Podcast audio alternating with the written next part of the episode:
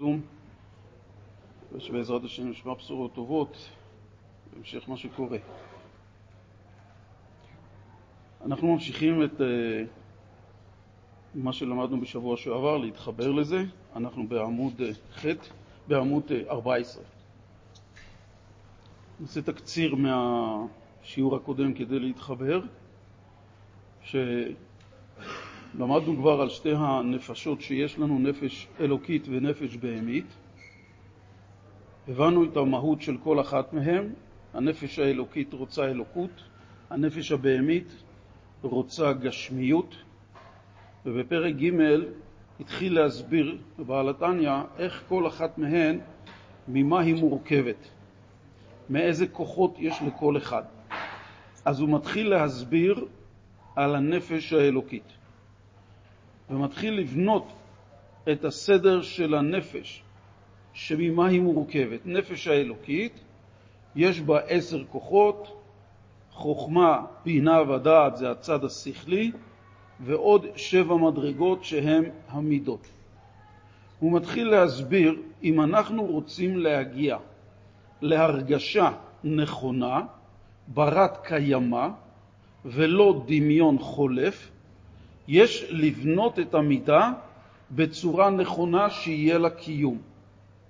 עכשיו, אנחנו מדברים כאן על אהבת השם, יראת השם, דבקות באלוקים, חיים, אבל הכל מדובר כאן על עניינים רוחניים. עניינים גשמיים, למשל בנפש הבהמית, אין צורך בדעת, מכיוון שהנפש הבהמית רואה דבר, אנחנו לא צריכים להתבונן ולחשוב אם הוא טוב, והנפש הבהמית רואה זה טוב לה, רוצה אותו. מידת ההתעוררות, המידה מתעוררת אצל הנפש הבהמית במהירות. יש דבר טוב, אני רואה אותו, הוא עושה לי טוב, אני רוצה. מה שאין כן בנפש האלוקית. היות שהיא לא מעוניינת ולא מבינה גם בעניינים גשמיים וחומריים, אז הדבקות שלה היא רק באלוקות. מה זאת אומרת באלוקות? ברוחניות. אבל רוחניות אנחנו לא רואים כמו שאנחנו רואים דבר גשמי. ולכן אין לנו את היכולת מיידית להתחבר, לרצות, לרדוף, להגיע למדרגות רוחניות. לכן המאמץ הוא להצליח ולהתקשר לדבר רוחני לפי האופן שבעל התניא מסביר ומנווט אותנו איך להגיע באמת לאהבת השם, ליראת השם, לחסד אמיתי, לרחמים אמיתיים ברגשות, שהם יהיו ברי קיימא ולא דבר שיהיה בר חלוף שנובע מדמיון שווא. נפש הבהמית יכולה לרצות דבר, ולאחר מכן הרצון, אחרי שהוא יתמלא, היא לא רוצה יותר. למה? כי מבחינתה זה לא יתקבע ברגש. זה לא דבר שנמצא, הייתי, עשיתי, לקחתי, הסבעתי את עצמי מהדבר, זהו, עבר. הנפש האלוקית, הפעולה שלה אנחנו לא רוצים שתעבור. ואהבת את השם אלוקיך, חסד השם, אהבת חברים, כל הדברים האלה הקשורים למידות, אנחנו רוצים שזה יישאר אצלנו ולא יהיה בר חלוף. איפה אנחנו רואים שזה בר חלוף? אנחנו יכולים להתפלל בבוקר, ולאחר מכן לצאת ליום, יום, ולראות שבעצם היום-יום שלנו, סדר היום יותר מעניין אותנו ממה שכרגע היינו בתפילה. הדבר הזה קורה שאנחנו משתנים כל כך מהר, מכיוון שהמידות, אהבת השם שהייתה צריכה להתעורר בתפילה, לא הייתה ברת קיימא. זאת אומרת, התפילה שלנו היא אופן כזה של תפילה, של אמירת הדברים, אבל בלי שזה עובר דרך חוכמה, בינה, וזה מגיע לדעת. אז אם כן, בשבוע שעבר אנחנו הרחבנו בנושא של חוכמה ובינה, שחוכמה זה נקודה, ולאחר מכן בינה זה הרחבה של הדברים. ולפני שהאדמו"ר הזקן ממשיך בנושא של הדעת, הוא מקדים כמה דברים שזה התבוננות, המילה התבוננות, במה צריך להתבונן. לאחר מכן נמשיך ולשאל למה בכלל צריך להתבונן. אבל בעיקרון הוא קודם כל מסביר מה זה החלק שבא בחוכמה ובבינה. הרי אנחנו צריכים איזשהו דבר בתוך המחשבה ובמוח שנחשוב ונתבונן בו. הרי אם אין לנו איזשהו חומר במוח, אז אין לנו חוכמה ואין לנו בינה. אנחנו תמיד, אנחנו, אמנם המוח לא מפסיק אף פעם לחשוב, 24-7 כולל בשינה, אבל אנחנו כבר הערכנו בנושא שאנחנו יכולים לבחור במה לחשוב. עכשיו, אם אנחנו בוחרים במה לחשוב, אז החשיבה צריכה להיות באופן שהיא תצליח לעורר משהו. ולכן אופן החשיבה וההתבוננות צריכה לקבל הנחיה שהאדם ידע איך הוא בעצם פועל נכון בהתבוננות, במה להתבונן ואיך לעורר את המידות, שהמידות האלה ירצו, כי רגש זה עניין של רצון, ירצו את הדבר. אז בואו נמשיך ממה שאנחנו נעצרנו בשבוע שעבר, אנחנו בעמוד 14,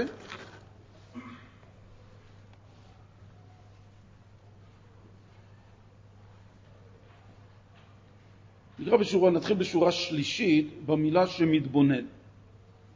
אחרי שהסברנו את הנושא של חוכמה ובינה, אחר כך שמתבונן בשכלו, אחרי שיש לו איזשהו נושא להתבונן בו, שמתבונן בשכלו להבין דבר לאשורו ולעומקו, מתוך איזה דבר חוכמה המושכל בשכלו נקרא בינה, והן הם אב ואם. אחרי שיש לו את נקודת החשיבה, המחשבה, בבינה שבאה לאחר, זה חוכמה, בינה, דעת, ראשי תיבות חב"ד, אחרי שיש על מה חומר הגלם הראשוני של מחשבה, הבינה, הדרגה השנייה, לוקחת את הרעיון ותפקידה להרחיב אותו, לתת לו עוד ממדים. לא רגשיים עדיין, אבל מה? יש לי את הנקודה, רגע, תן לי לחשוב, תן לי לפתח את הרעיון, תן לי להוסיף לו זוויות, תן לי עוד השקפות, תן לי, אני רוצה לבנות אותו. זה מה שנקרא, החלק הזה שנקרא בינה. בדרך כלל זה קורה שאדם צריך להרחיב את הדברים, זה בנושאים שהם חדשים לו, או נושאים ישנים שהוא אף פעם לא הרחיב אותם. הוא אמר אותם, הוא דיבר עליהם, הוא חשב שהוא יודע ומאמין בהם, אבל הוא לא הרחיב אותם אף פעם באופן כזה שזה יהיה לו בהיר ונהיר, כמו שהוא מסביר בהמשך מה העניין. אז אם כן זה נקרא, הם אב ואם, חוכמה ובינה זה אב ואם, שהם המולידות אהבת השם ויראתו ופחדו. אב ואם זה כמו אבא ואימא, שיש את הנקודה מצד האבא ויש את הבינה מצד האימא, וזה המוליד את הרגשות של אהבת השם, יראתו ופחדו. מה ההבדל בין יראה לבין פחד? יראה זה כשהדבר עדיין מונח בשכלי, בשכל, הבנתי את הדבר, את גודלו, הבנתי את הדבר כפי שהוא, הבנתי את הדבר כמה הוא מרומם, כמה שהוא בעצם יש לו השפעה, זה יראתו, זה עדיין מבחינת תובנה שכלית. פחדו זה שאני כבר מרגיש בלב את הפחד. זאת אומרת, זה כבר עניין של רגש שבא בלב. אז יראתו זה בשכל, פחדו זה ברגש שבלב. כי השכל שבנפש המשכלת, כשמתבונן ומעמיק מאוד בגדולת השם, איך הוא ממלא כל עלמין וסובב כל עלמין וכולי קמה כלה חשיב, נולדה ונתעוררה מידת יראת הרוממות במוחו ומחשבתו לירא ולהתבושש מגדולתו יתברך.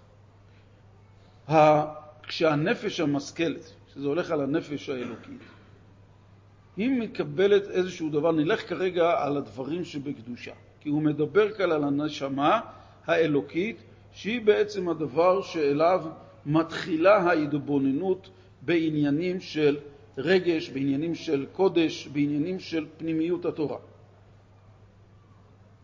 כשנפש המשכלת מתבונן ומעמיק מאוד. מה הכוונה מתבונן?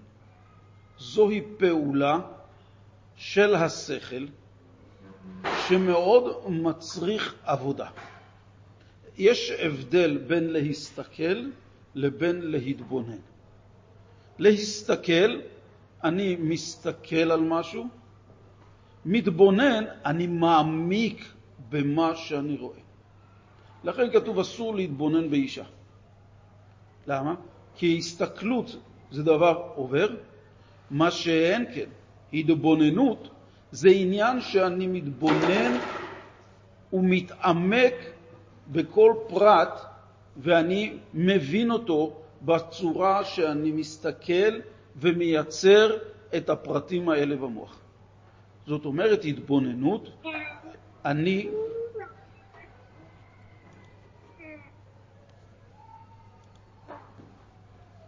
התבוננות, רגע, מישהו פה על...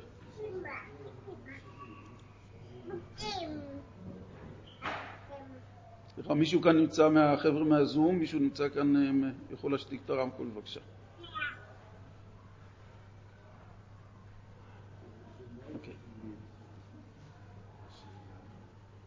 הוא צריך להתבונן ולהעמיק. ההתבוננות, נתחיל את ההליך כי זה הדבר שבחסידות הוא בעצם מה שעליו נאמר יגיעת ועבודת הנפש. זה לא סתם התבוננות, צריך להתייגע. היגיעה זה דבר שמצריך מאמץ. יש הבדל בין בן אדם עובד לבין אדם יגע. הוא מתייגע בסוגיה. הוא מתעמק בסוגיה. אבל הוא יכול גם להגיד אותה, הוא יכול לחזור עליה בפה. למה צריך להתייגע? מה יש עוד להתייגע? ההתייגעות היא יצירה של המציאות שתראה מול עיניים שכליות. זאת אומרת, נרחיב את זה. מישהו יכול לתאר לי מקום שלא הייתי בו, והוא מייצייר לי את הפרטים, ואני לאט לאט במוח בונה את הצורה כפי שהוא מתאר לי אותה.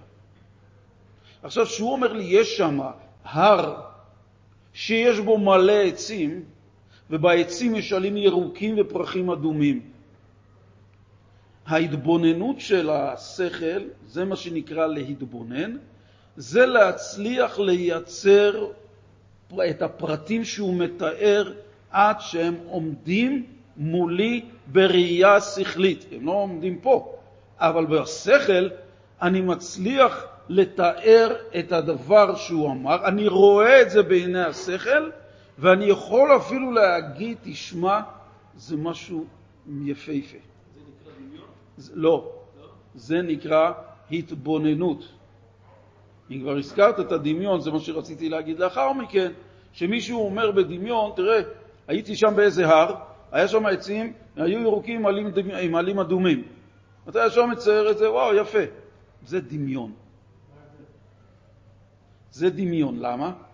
כי הדמיון הוא דבר שאני מדמה ולא מביא אותו לידי אמיתות. אני לא מתייגע לקבע את הדבר אצלי בשכל שאני רואה אותו. דמיון זה במילים אחרות מחשבה עוברת. מחשבה שהיא איננה מחזיקה מעמד, מכיוון שאין לי בהתעמקות שהשכל להיאחז בה מצד הפרטים שבניתי על ידי השכל, יש דבר כזה שנקרא עיני השכל. אבל זה, זה מתחיל בדמיון, הרי לכאורה הדיון זה התחלה. ואחרי שאתה מפתח את זה, אז דמיון זה אולי זה התחלה. הדמיון, בעיקרון, אנחנו לא מתחילים איתו. לא, אנחנו לא מתחילים עם דמיון, כי הדמיון, ההתחלה שלו תוביל אותנו מיידית למצב שכאילו אנחנו מבינים את הדבר. דמיון, אנחנו תכף נרחיב, כשאנחנו נדבר על הדעת, נראה בדיוק את ההבדל בין דעת לבין דמיון. לכן יש מצבים שאדם יכול לשמוע דרשות, יכול לשמוע שיעורים, והוא שומע אותם. כדי לשמוע אותם הוא צריך לתאר אותם, אם מתארים לו שור שנגח את הפרה, אז הוא מתאר לעצמו את, הסוג... את הדברים, את הדמיונות של הדברים האלה. אבל הדבר הזה לא חדר בו. הוא לומד סוגיה, לומד איזה דבר, הוא שומע איזה שיחה של איזה משהו, אבל הדבר, הוא ראה את הדבר, שמע אותו, אבל כשהוא סיים את השיעור, חזר להיות שוב עצמו. למה? כי הדברים שעברו דרכו עברו רק דרך הדמיון. זה לא נוצר אצלו שום קיבוע.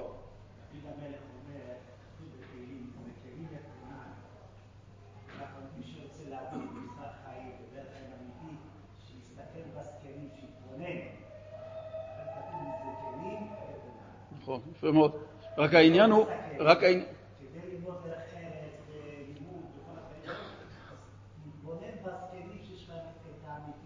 יפה, יפה. אבל כאן בעל התניא, מה אומר? כדי להתבונן בזקנים וכדי ללמוד מהם, צריך את פעולת ההתבוננות. או, עכשיו מה זה התבוננות? אז מי שחושב התבוננות, תסתכל, תסתכל על הזקן, תראה איך הוא מתנהג. תסתכל על התלמיד חכם הזה, תסתכל. תלמד ממנו. אז זה לא התבוננות. אני יכול להסתכל עליו, אני יכול גם להתלהב, אבל זה שוב רק התלהבות שחולפת. אני רוצה שהדבר יתקבע, הדבר יהיה חלק ממני, שלאחר מכן אני אוכל לפעול מתוכו, מזה שהתבוננתי בזקן, התבוננתי בדרכיו, אימצתי אותם. אבל לאמץ אותם, שזה יהיה בעל יכולת פעולה כמו אצל הזקן, אני חייב לעבור את ההליך שנקרא התבוננות, על מנת שזה יהפוך להיות חלק ממני. אז אם כן, כשאנחנו מדברים על התבוננות בקדוש ברוך הוא, זה דבר הרי רוחני. ההתבוננות חייבת להיות בדברים אלוקיים רוחניים, כי דברים גשמיים אנחנו לא צריכים התבוננות. ולמה? כי אנחנו רואים אותם, כמו שאמרתי לפני כן. התבוננות נכונה מביאה את זה לרמת ידיעה כמו שאני רואה את הדבר. למה בדבר גשמי אני לא צריך להתבונן? כי אני יודע שזה פה.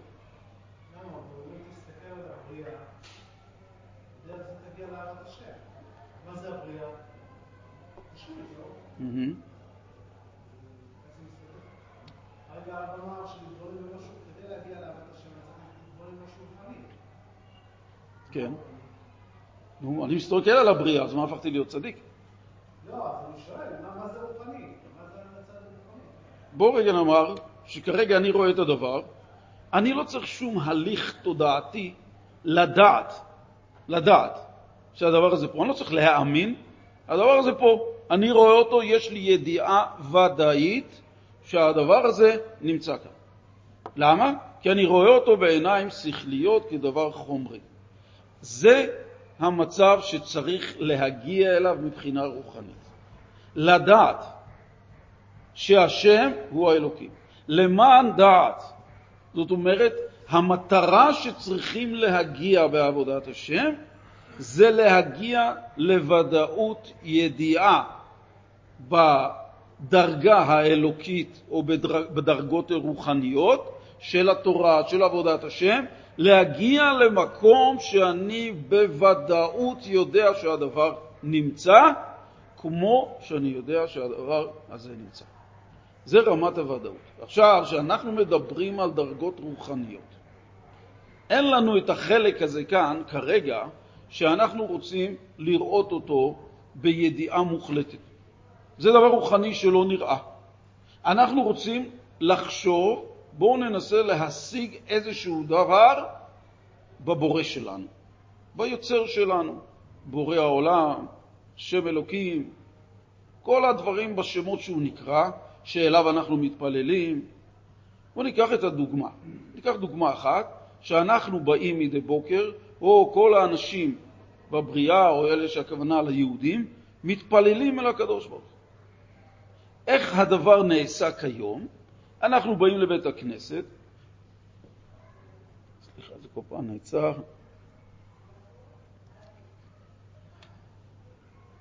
תראה שזה מלא. אה, אנחנו באים לבית הכנסת, הארכנו מזה בפעמים הקודמות, ואנחנו באים, לוקחים סידור, מתיישבים, מניחים תפילין, ומתחילים לקרוא מהספר. זוהי עבודה של פשטנות. באים, קוראים מהספר, אין פה שום יגיעה. עכשיו, מה אנחנו רוצים לעשות? כשאנחנו רואים מזמור ברוך שאמר והיה העולם, יש לנו כאן פסוק. עכשיו, כשאנחנו אומרים אותו, הפשטות של זה, הקדוש ברוך הוא אמר, ונהיה העולם. עכשיו, מעבר לאמירה הזאת, אין לנו שום דבר מעבר לזה שאיתו אנחנו יכולים להתרגש. יש לנו רק את המשפט, יש ברוך, מי זה? שאמר, נו אז מה? והיה העולם. ההתבוננות מתחילה בברוך על הקדוש ברוך הוא. הקדוש ברוך הוא, יש מישהו שאמר דבר וממנו התבצע משהו. איך אנחנו כבני אנוש, אם אנחנו אומרים דבר, אני רוצה שיהיה לי עכשיו כוס מים, לא עשה כלום.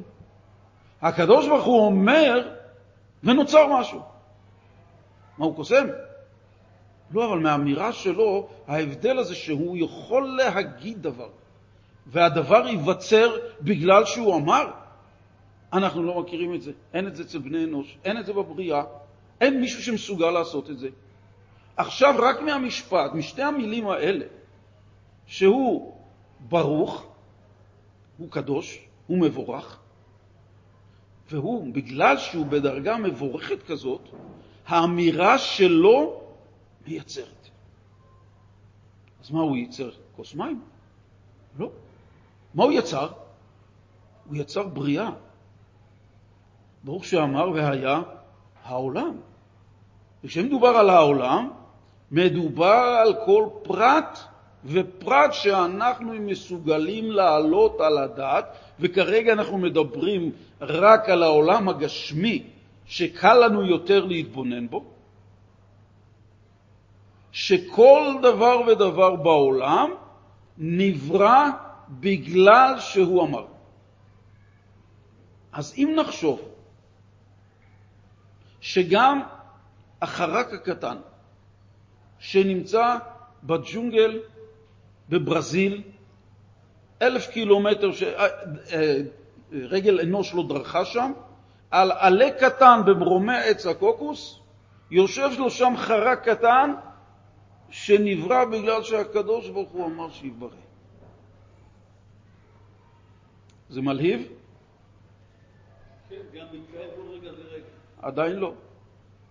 עכשיו, כשאמרת זה מלהיב, זה דמיון. למה?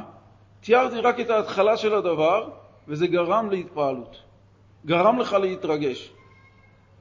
זה עבר ישר לרגש שעורר אצלך סוג של התלהבות, אבל בא מדמיון.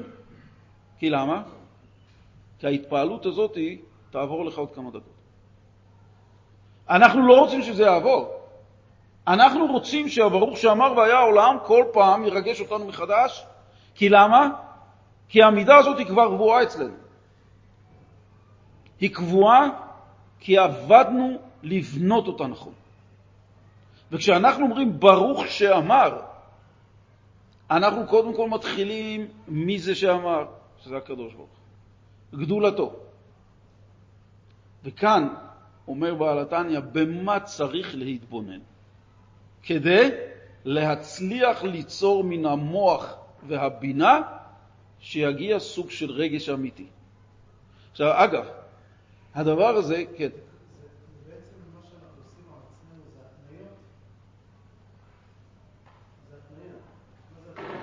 כלומר?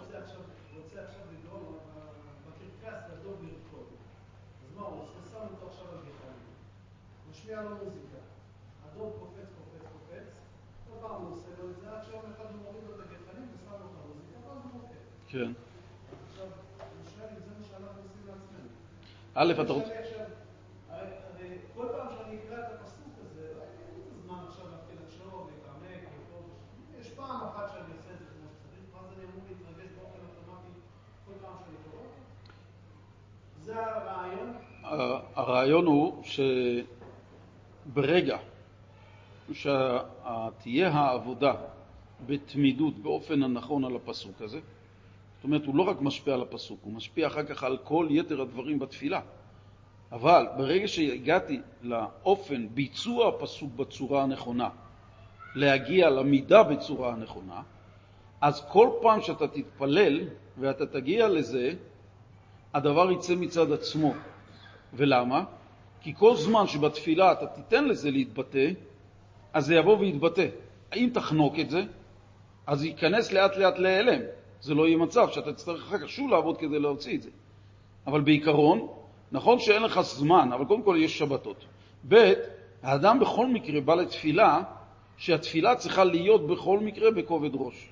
אז שתיים, שלוש דקות לפני התפילה להתבונן, סליחה, בדבר, יש לנו את הזמן. בשבתות ניתן להשקיע יותר בעניין של ההתבוננות. אבל אם אנחנו חוזרים לנושא, שההתבוננות, שאנחנו כרגע רוצים להסתכל במה אנחנו מתבוננים, כדי שאנחנו נחזיק נכון בחוכמה ובבינה, אנחנו מתחילים עם הנושא של הקדוש ברוך הוא ממלא כל עלמין, כפי שהבעל התניא כותב, וסובב כל עלמין. יש כאן שתי מדרגות שהרבה בחסידות מופיע המשפט הזה. ממלא כל עלמין זה שהקדוש ברוך הוא ממלא את כל העולם, ויש מדרגה שנקראת סובב כל עלמין, שזוהי מדרגה גבוהה יותר. זאת אומרת, ממלא כל עלמין זוהי הדרגה שהקדוש ברוך הוא נמצא בתוך הדבר כדי להחיות אותו. כלומר, אם אנחנו מסתכלים כאן על השולחן, כדי ששולחן יהיה קיים, הקדוש ברוך הוא מהווה אותו בכל רגע ורגע. הוא ממלא אותו בכוחו של הקדוש ברוך הוא כדי שתמיד יהיה פה דבר. זה נקרא שהקדוש ברוך הוא ממלא את הדבר, ממלא אותנו, ממלא את כל הבריאה, כדי שהיא תהיה קיימת. זה נקרא מהווה את הבריאה. סובב כל עלמין, זה נקרא ממלא כל עלמין. סובב כל עלמין, זוהי דרגה שהיא נמצאת אבל לא מתלבשת בתוך הדבר.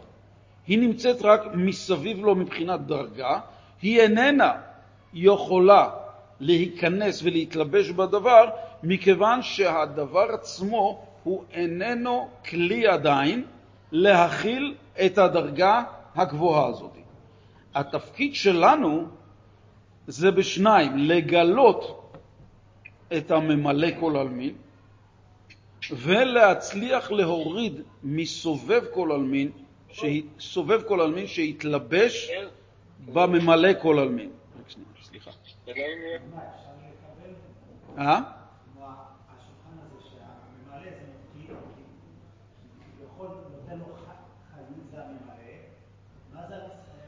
הסובב זה בעצם, בדוגמה של השולחן זה כוח שהממלא, שהוא בעצם, הסובב כל עלמין נותן כוח לממלא כל עלמין. הממלא כל עלמין זה דרגה שיוצאת מתוך הסובב כדי להחיות את העולם, אוקיי? הסובב הוא בעצם ההשראה שנותן לממלא. אבל מה? בסופו של דבר נדרשת מאיתנו שאנחנו את הסובב כל עלמין, בדברים נוספים, נמשיך אותו לתוך הממלא כל עלמין, נגדיר את זה. בדיוק. למשל, השכל והאמונה. השכל שלנו זה דבר שנמצא במוח. השכל ממלא את המוח. האמונה היא דרגה מעל השכל. אבל אנחנו את האמונה לא אמורים להשאיר בגדר אמונה מעל השכל, אלא התפקיד של העבודה שלנו זה לקחת דבר שהוא בדרגת אמונה ולהוריד אותו לתוך השכל, להפוך אותו שכלי. זה הסובב. זה הסובב, נכון. זה כמו שכל וכמו אמונה. השכל זה ממלא, האמונה זה סובב, כי אנחנו מאמינים זה דבר שהוא כאילו נמצא, אנחנו אומרים, שמע, אני מאמין, ישר אני מצביע למעלה, זו תנועה שכביכול מעליי. אבל אמונה לא אמורה להישאר בגדר של אמונה. האמונה צריכה לרדת לגובה של שכל.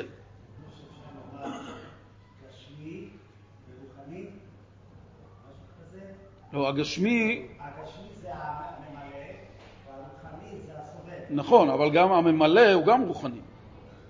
הוא, הוא רוחני כדי שיהיה גשמי, אבל הגשמי לא יכול להישאר גשמי בלי הממלא, בלי הרוחני.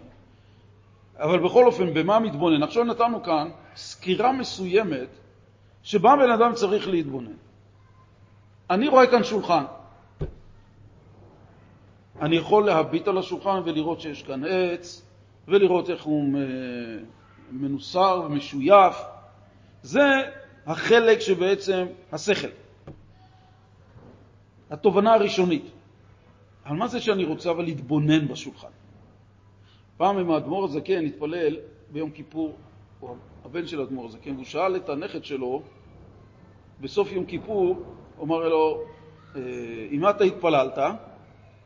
לו, אני התפללתי עם אה, דרגות מאוד רוחניות ביום כיפור, והוא שאל אותו, במה אתה התפללת? אני, הוא אמר, אני התפללתי עם הסטנדר. מה זאת אומרת להתפלל עם הסטנדר? הוא התעמק בדרגה הרוחנית שמהווה את הסטנדר. זאת אומרת, אני יכול להתבונן בכוח, בדרגה הרוחנית שמהווה את השולחן הזה. זאת אומרת, אני רואה שולחן. אני רואה שולחן, אני רוצה להגיע לממלא של השולחן. אני רוצה להגיע למה שמהווה את השולחן. אני רואה שולחן, אבל מאחוריו יש דבר יותר פנימי. אני רואה בתיאטרון בובה, אבל היא על חוטים. מה אני רואה? את הבובה. ילדים ממה נהנים? מהתנועות שעושה הבובה. אדם מבוגר מה מבין? שהבובה הזאת, היא בעצם רואים בובה, אבל יש מאחוריה כוח שמפעיל. אז במה מבוגר מסתכל? הוא מסתכל על החוכמה של מי שמפעיל את הבובה, אבל הוא רואה ומתבונן בפעולות של הבובה שהם נעשים בצורה מאוד מושלמת. ואז הוא מתפעל ממי שעושה את זה. אבל הוא יודע שהבובה מצד עצמה היא כלום. על דרך זה שולחן. אני יכול לבוא לתפילה, רבותיי, אני יכול לבוא לתפילה, ואני יכול, לא מדבר על עצמי, אני אומר, יהודי יכול לבוא לתפילה, ויכול שעה שלמה להסתכל על השולחן. מה, על מה הוא יסתכל? על העץ? או על הכוח שגורם להיות לו עץ? על הכוח הרוחני שגורם לעץ להיות עץ. אז איפה השכל הולך? השכל לא מסתכל על הבובה. השכל הולך, מי מחזיק את החוטים של השולחן? שם ההתבוננות מתחילה. וההתעמקות צריכה להיות שאני מגיע לרמה ודאית שיש מישהו מאחורי הבובה שמניע אותה וזה בלתי אפשרי באופן אחר. אבל אני לא ראיתי את הבן אדם שמזיז את זה. אבל הגעתי לרמת ודאות שאי אפשר שלא יהיה מישהו מאחורי זה. אבל כדי להגיע לוודאות הזאת אני צריך מאוד לאמץ את השכל, לאמץ אותו בצורה שאני רואה את האדם שנמצא מאחורה שמושך בחוטים. למרות שאני לא רואה אותו בעיניים. אבל אני אהיה לי ספק וספק ספקה שיש מישהו שמניע את הבובה. אבל זה לא יכול לקרות באופן הזה שהסתכלות מיידית. אני יכול לבוא, להסתכל על תיאטרון בובות, לראות בובה על חוטים ולהגיד, כן, בטח, יש מישהו מאחורי. זה לא רמת ודאות. זה דמיון של מחשבה ב... איך לקרוא לזה? בפשטות שבפשטות. לא התאמצתי בכלל. כדי להבין שיש מישהו מאחורה, צריך את החלק של התייגעות של השכל. הדברים האלה נוגעים גם לחיי היומיום שלנו בדברים שקורים לנו, בדברים שאנחנו נפגשים איתם ביום-יום. אנחנו יכולים לכעוס על דבר שקורה. אנחנו יכולים לשמוח מדבר שקרה לי, שאני יכול להגיד שהקדוש ברוך הוא עשה לי את זה, אבל בפנים בפנים אני גם יודע שאני גרמתי לזה. כאילו, אה, איזה יופי הקדוש ברוך הוא. אמרתי מילים. גדליה. אמר, גדליה. take a chair. הוא יכול להגיד את המילים, אבל ההתבוננות בדבר לא הביאה אותו לרמת ידיעה שזה באמת השגחה פרטית שהקדוש ברוך הוא עשה את זה. כי למה? כי השכל שלו לא בנוי ואף פעם לא התאמן ואף פעם לא התייגע להסתכל על דבר שקורה, שיש מישהו מאחורה שמפעיל את הדברים שהמקרה יקרה כמו שהוא.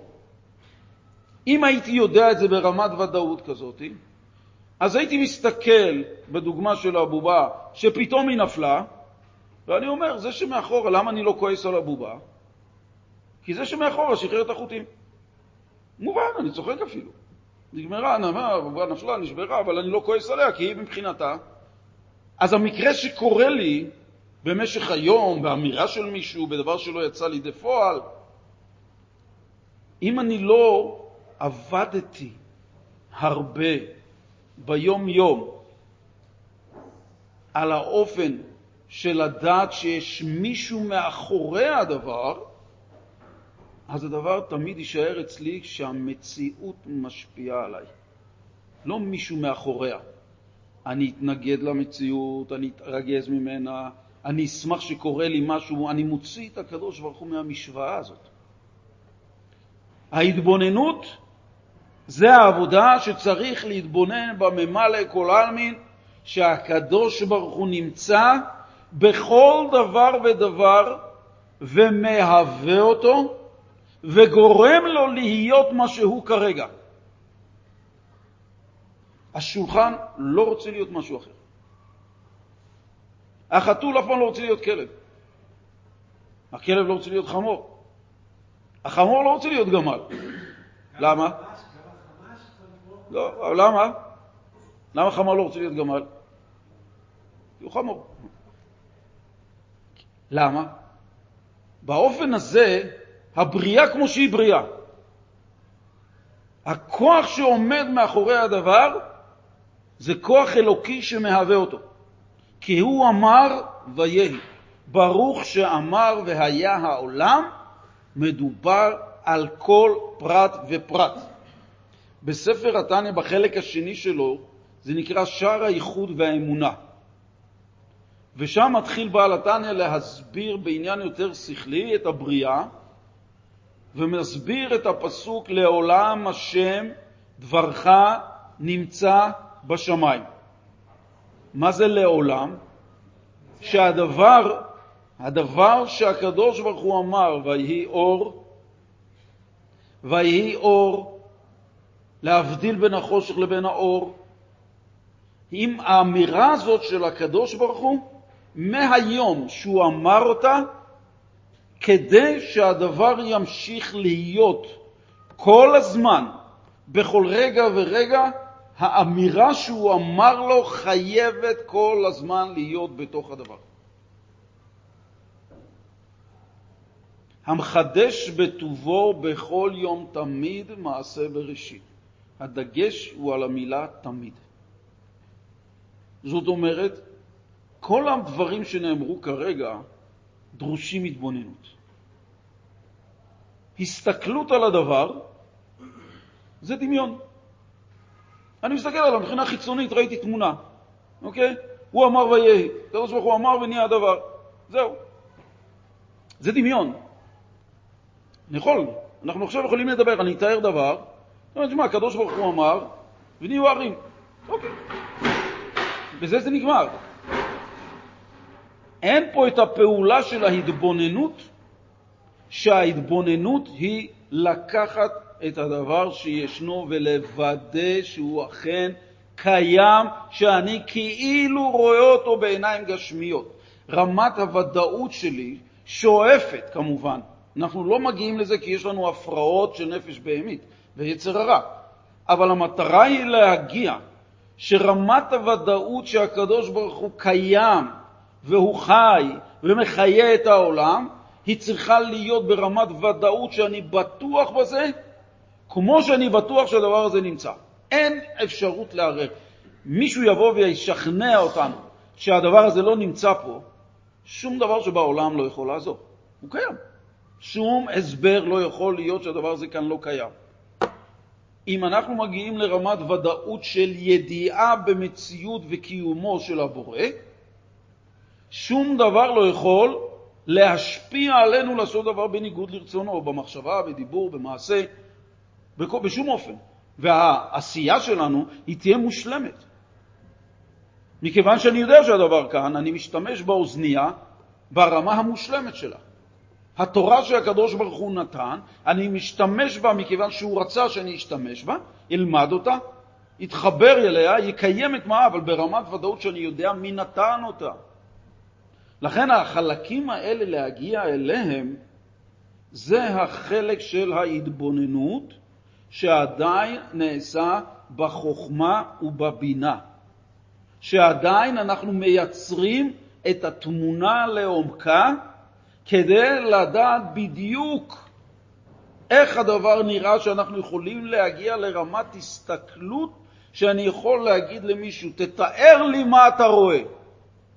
הוא יכול אחרי המון עבודה והגיעה של פרטי פרטים לצייר דבר, ש... לא לצייר, הוא לתאר את הדבר, שכאילו הוא, זה הדבר עומד לפניו בעיניים גשמיות.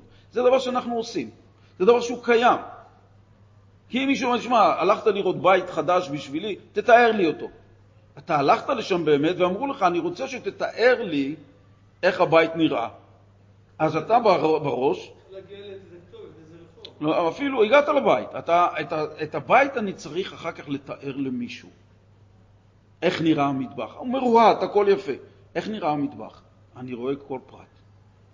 אני זוכר כל פרט, אני יכול לצייר את זה. אני יכול להגיד ולתאר את הדבר שמישהו אחר יכול לתאר את הדבר. אבל גם אצל השני צריך אחר כך סוג של התבוננות, של התעמקות בדבר. אבל מבחינתי, אני למדתי את הדבר, קיבלתי את התמונה, ואני מרחיב אותה כאילו אני רואה את זה בעיניים הגשמיות.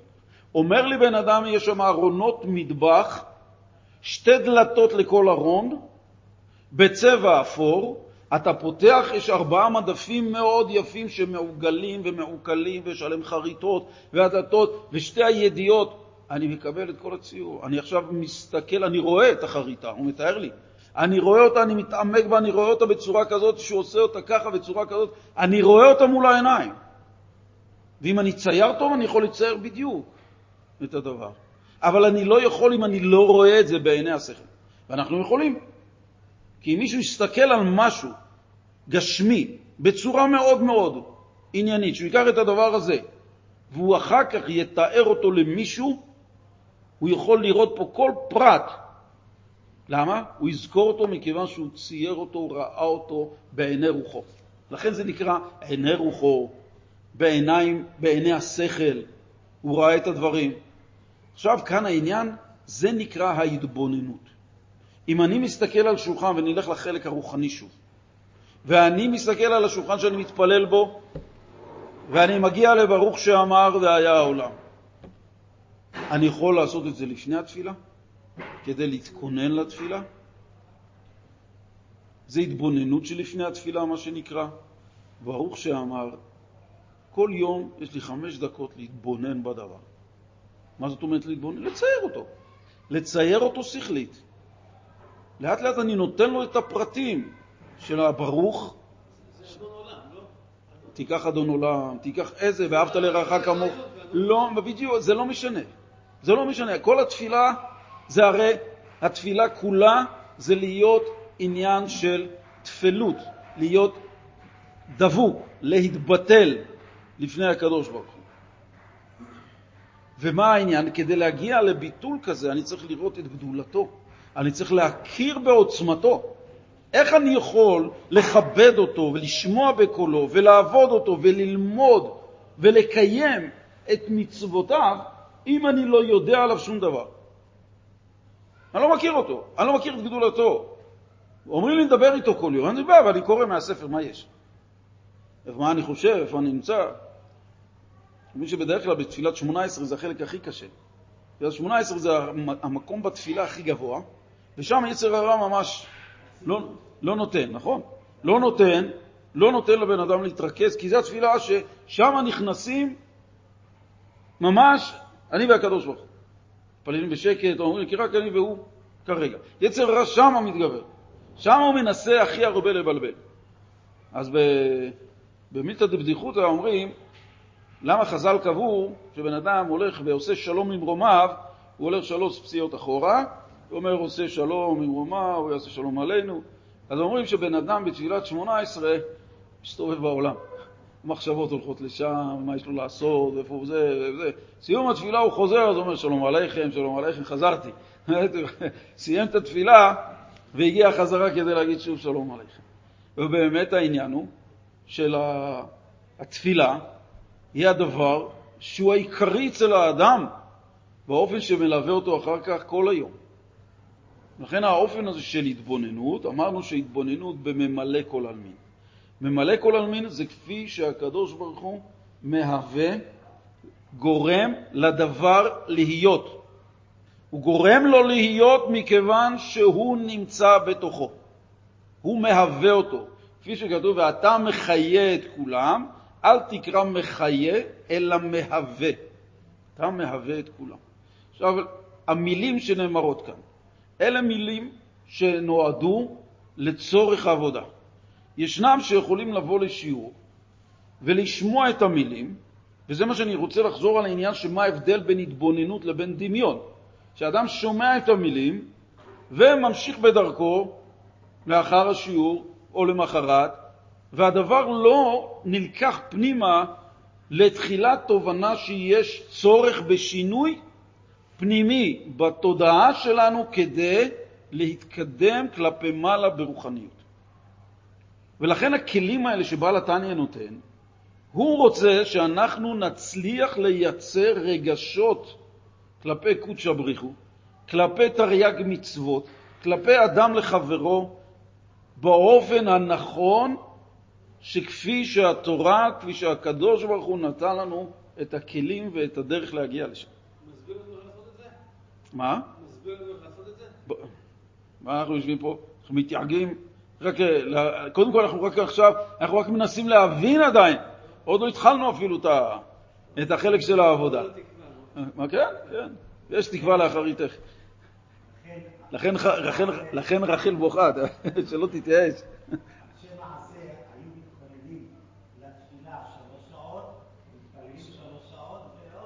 נכון, נכון, היו כאלה שזה, שעה לפני, תלמידי חכמים, שעה לפני תפילה ושעה אחרי התפילה. למה? כל זה בשביל מה? מה, על מה מדובר ששעה לפני התפילה? מה יש להם לעשות? הכנות. הכנות, איזה הכנות?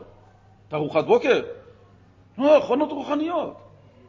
הכנות רוחניות זה כל זה עבודה עם הפנימיות שלנו, עם החלק הנפשי שלנו, להחזיק אותו נכון, לכוון אותו נכון, להרים אותו נכון, ולהתפלל נכון. אברהם אבינו עדיין כל התבוננות, הוא הגיע למה שהוא הגיע, שיש בו לעולם. נכון. אברהם אבינו מצד עצמו אכן הגיע לזה. אבל בנושא, תשים לב, שמה שחז"ל אומרים, איך אברהם אבינו התחיל? אברהם אבינו כתוב שבגיל שלוש הכיר את בוראו, אחר כך כתוב בגילאים אחרים, בגיל 48. זאת אומרת, איך בכל פעם? אז כל פעם הוא הכיר דרגה גבוהה יותר בבוראו. בגיל שלוש, כשאברהם אבינו התחיל, הוא התבונן. הוא פסע פעולת התבוננות, שהוא הסתכל וראה את השמש, והוא אמר, היא שולטת. הוא התבונן בכוחה, הוא התבונן בעוצמתה. אבל בלילה ינהל מה? בא הירח. עשה את אותו פעולה. שהוא פתאום מגיע, נמצא בעולם, אין שמש. מה, הוא סילק אותה? וככה הוא התחיל. הוא התחיל בנושא של התבוננות, מה קורה פה בבריאה, ומה הוא הגיע למסקנה בסוף? שיש כוח שמניע את כל הדברים האלה. בתחילה כתוב, ויקרא אברהם בשם כל עולם. בתחילה זה היה שהחשיבה הייתה שיש שמש ויש ירח, אבל יש מישהו שאכן מפעיל אותם. אז זה היה כל עולם. יש אלוקים ויש עולם. אחר כך אבל נאמר שאל תקרא כל עולם, אלא כל העולם. אומרת שהקדוש ברוך הוא הוא גוף העולם. זה לא שתי ישויות נפרדות. הקדוש ברוך הוא מהווה, הקדוש ברוך הוא מקומו של העולם, ולא העולם מקומו של הקדוש ברוך הוא. משמע מכך שכל הבריאה, וכשאנחנו אומרים כל הבריאה, לא הכוונה היא רק על הדברים הגשמיים שלנו, או על הדברים שאנחנו מכירים שכן הקדוש ברוך הוא ברא, כן הקדוש ברוך הוא עשה. תראה את השמש, תראה את ההרים, תראה את הבריאה, זה פסוקי דזמרה, ההתפעלות מהעולם, מהממה לכל העלמין. כל פסוקי דזמרה זה לשבח ולהלל את הקדוש ברוך הוא שהוא ממה לכל העלמין. אבל מה עוד הקדוש ברוך הוא ברא, שאנחנו חושבים אולי זה לא הוא? ואת המחשבה שעולה לי בראש. לעשות משהו. המחשבה הזאת מה? היא שלי. אני הרי חושב שהיא שלי. הרי מה, מי חשב אותה אם לא אני? אבל המחשבה שנופלת פתאום בראש, מאיפה היא נפלה? אני לא חשבתי עליה כרגע. המחשבה הזאת היא נוצרה בששת ימי בראשית, ושהיא תבוא למחשבה של פלוני אלמוני בתשפ"ג, ד', בשעה כזאת, ביום כזה, במקום כזה, תיפול לו המחשבה. עכשיו תחשבו כמה מיליארדי מחשבות, מיליארדים על מיליארדים על מיליארדים עד אין סוף, הקדוש ברוך הוא מוריד לכל בני האנוש בכל רגע ורגע. אנחנו נשמע, זה בתחילה, נשמע קוסם, רואים איזה מישהו שזורק מחשבות, מה המוח שלנו יכול לקלוט?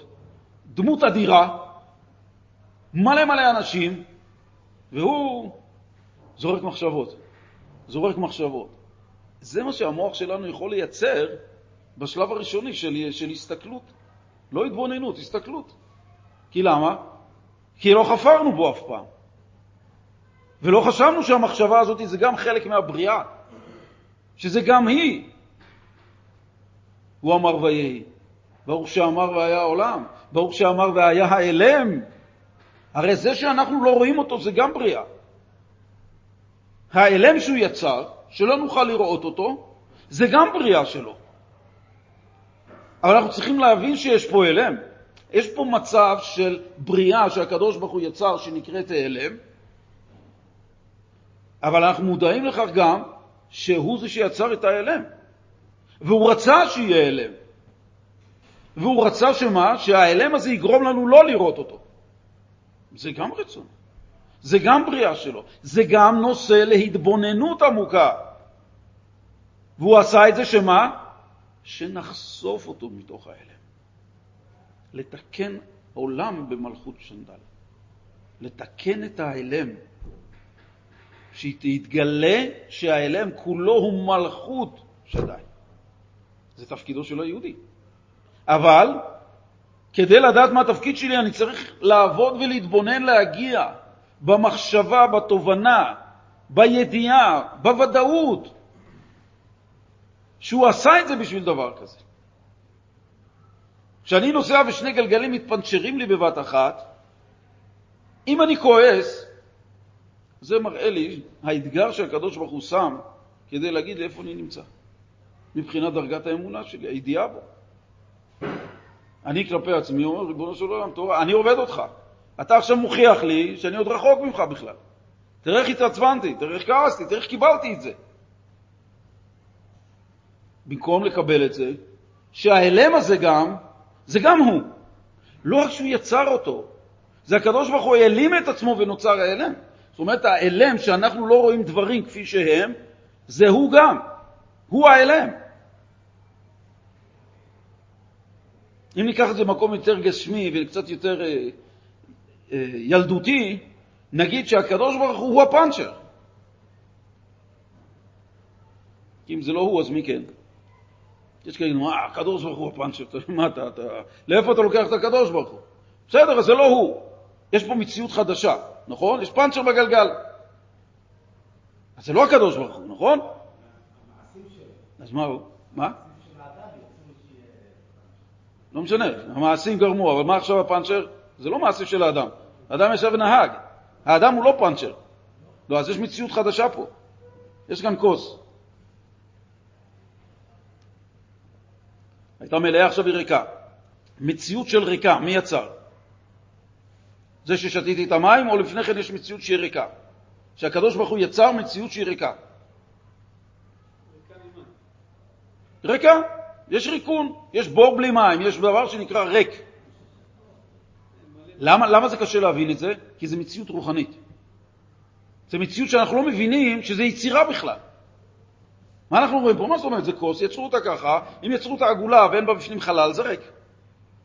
אבל המציאות שדבר יהיה ריק, זו לא מציאות, ש... זו מציאות של הקדוש ברוך הוא. למה אני לא מחזיק כוס שהיא בוערת פתאום? כי אין מציאות כזאת. הקדוש ברוך הוא לא ברא שאני אצור, רק אני אדליק את זה. אבל הקדוש ברוך הוא לא רצה, תשים מים, ידלק. זה גם מציאות. וואי, אבל הוא לא עשה אותה ככה, כי הוא לא רצה שזה יהיה ככה. מה הוא כן רצה? מה שהוא רצה, אנחנו רואים את זה ביצירה. מה שנוצר, זה הרצון שלו. השאלה היא כמה רמת ודאות יש לי שזה הוא עשה וזה הרצון שלו. כשאני מגיב לדברים קלים, הכל בהשגחה פרטית, הכל בסדר. דברים יותר קשים, צריך אמונה. אנחנו אומרים לעצמנו, צריך אמונה. דברים יותר קשים, אנחנו אומרים הקדוש, למה עשית לי את זה? למה? מה עשיתי, עשית לי את זה? בן אדם רואה, ברגע שהוא מגיב באופן הזה, משמע שרמת הוודאות שלו בידיעת השם היא נמוכה עדיין. והוא צריך מהמקרה הזה להפיק שבדרגה הזאת אני לא יודע שהוא עשה את זה. אני חושב שהוא עשה לי רע. אני חושב שזה דבר שהוא לא נכון. אז משמע מכך שהתגובה שלי למקרה מראה שההתבוננות שלי במקרים כאלה לא נעשו נכון, ולא עשיתי אותם אף פעם. לכן אני מגיב ככה. התגובה שלי למקרים יכולה להיות לפי רמת ההתבוננות שלי. אדם שעובד על עצמו יגיב אחרת מאדם שלא עובד על עצמו. אדם שלא שינה בתוכו את המהות בגלל ההתבוננות שהוא לא עשה, אז הוא יישאר בדמיון, הוא יגיד שזה, הוא מאוד מאמין, הוא מאוד מחזיק, אבל כשהדבר יקרה לו הוא יתפרק לגורמים. למה? כי מה שהיה לו הוא רק חזר על זה, זה היה מבחינתו רק דמיון, זה היה מבחינתו אמירה, זה היה כותרת שהוא שמע, ואמר, תשמע, בוטח בהשם חסד יסורנו, יקרה לך משהו, תגיד, גם זו לטובה. כל מה שקורה לאדם, תגיד, גם זו לטובה. אז הוא מתחיל להגיד, גם זו לטובה, גם זו לטובה. עבר בלי כוונה, הוא נתקע באיזה משהו, נפל. מה הוא אומר? גם זו לטובה שהוא מתעצבן. אל תענו. הוא יתעצבן. למה? איך גם זו לטובה יפעל עליו אם הוא אף פעם לא החדיר את זה בנכון לגופו, לנפשו? הוא יראה בכל דבר כזה קושי, הוא יראה בכל דבר כזה חוסר יכולת להכיל את המקרה שהקדוש ברוך הוא עשה לו, מכיוון שאין לו את הדרגה הרוחנית הזאת, כי הוא לא הגיע ולא עבד עליה ולא הגיע למקום הזה. לסיכום השיעור, היום אנחנו עסקנו בנושא של התבוננות בממלא כל העלמין. להתבונן בממלא כל העלמין, הכוונה היא להתבונן בדבר הגשמי שאנחנו רואים, שאנחנו נצלול לתוך ההוויה של מה גורם לו להיות. כוח אלוקי שגורם לו להיות בכל רגע ורגע תהיה שולחן. בכל רגע ורגע תהיה שולחן. הכוח הזה, לעולם השם דברך ניצב בשמיים, זה הכוח שאומר לדבר תמיד להיות בו, כדי שהוא יהיה מה שהוא. השולחן הזה, החתול, הסוס, העץ, הגוי, אף אחד לא רוצה להיות משהו אחר. אף אחד לא רוצה להיות משהו אחר. הכוח שהקדוש ברוך הוא מכניס בתוכם, הכניס בתוכם בתחילת הבריאה, הכוח הזה זה הכוח שגורם לו להיות, והוא לא רוצה להשתנות. כי הוא אמר ויהי, מבחינתם, זה המציאות הקיימת לתמיד. אפילו ההתבוננות בזה.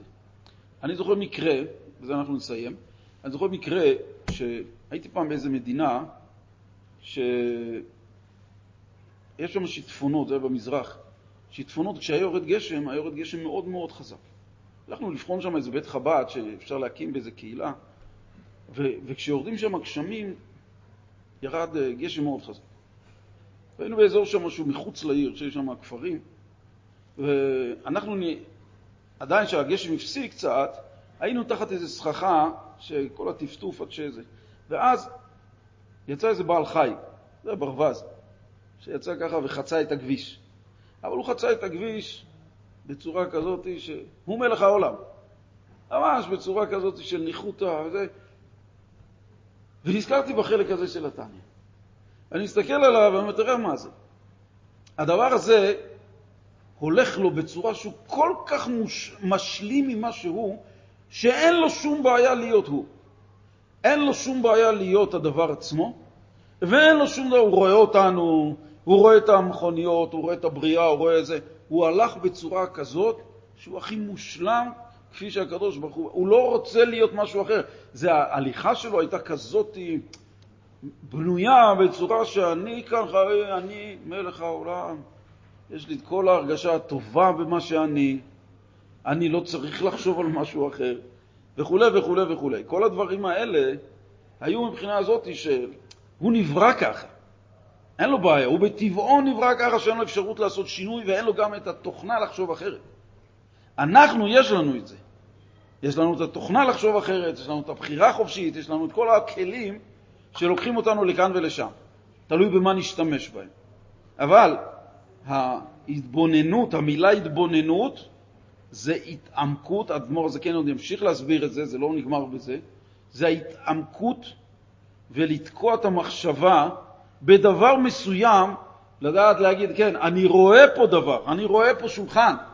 נכון, העיניים, אבל זה העיניים הגשמיות של לראות. אבל אני רוצה להגיע לתובנה השכלית, להגיע קודם כל שיש פה משהו שגורם לשולחן להיות שולחן. המשהו הזה, זה תחילתו של העבודה, להגיע לאחר מכן לקשר אליו. עד כאן.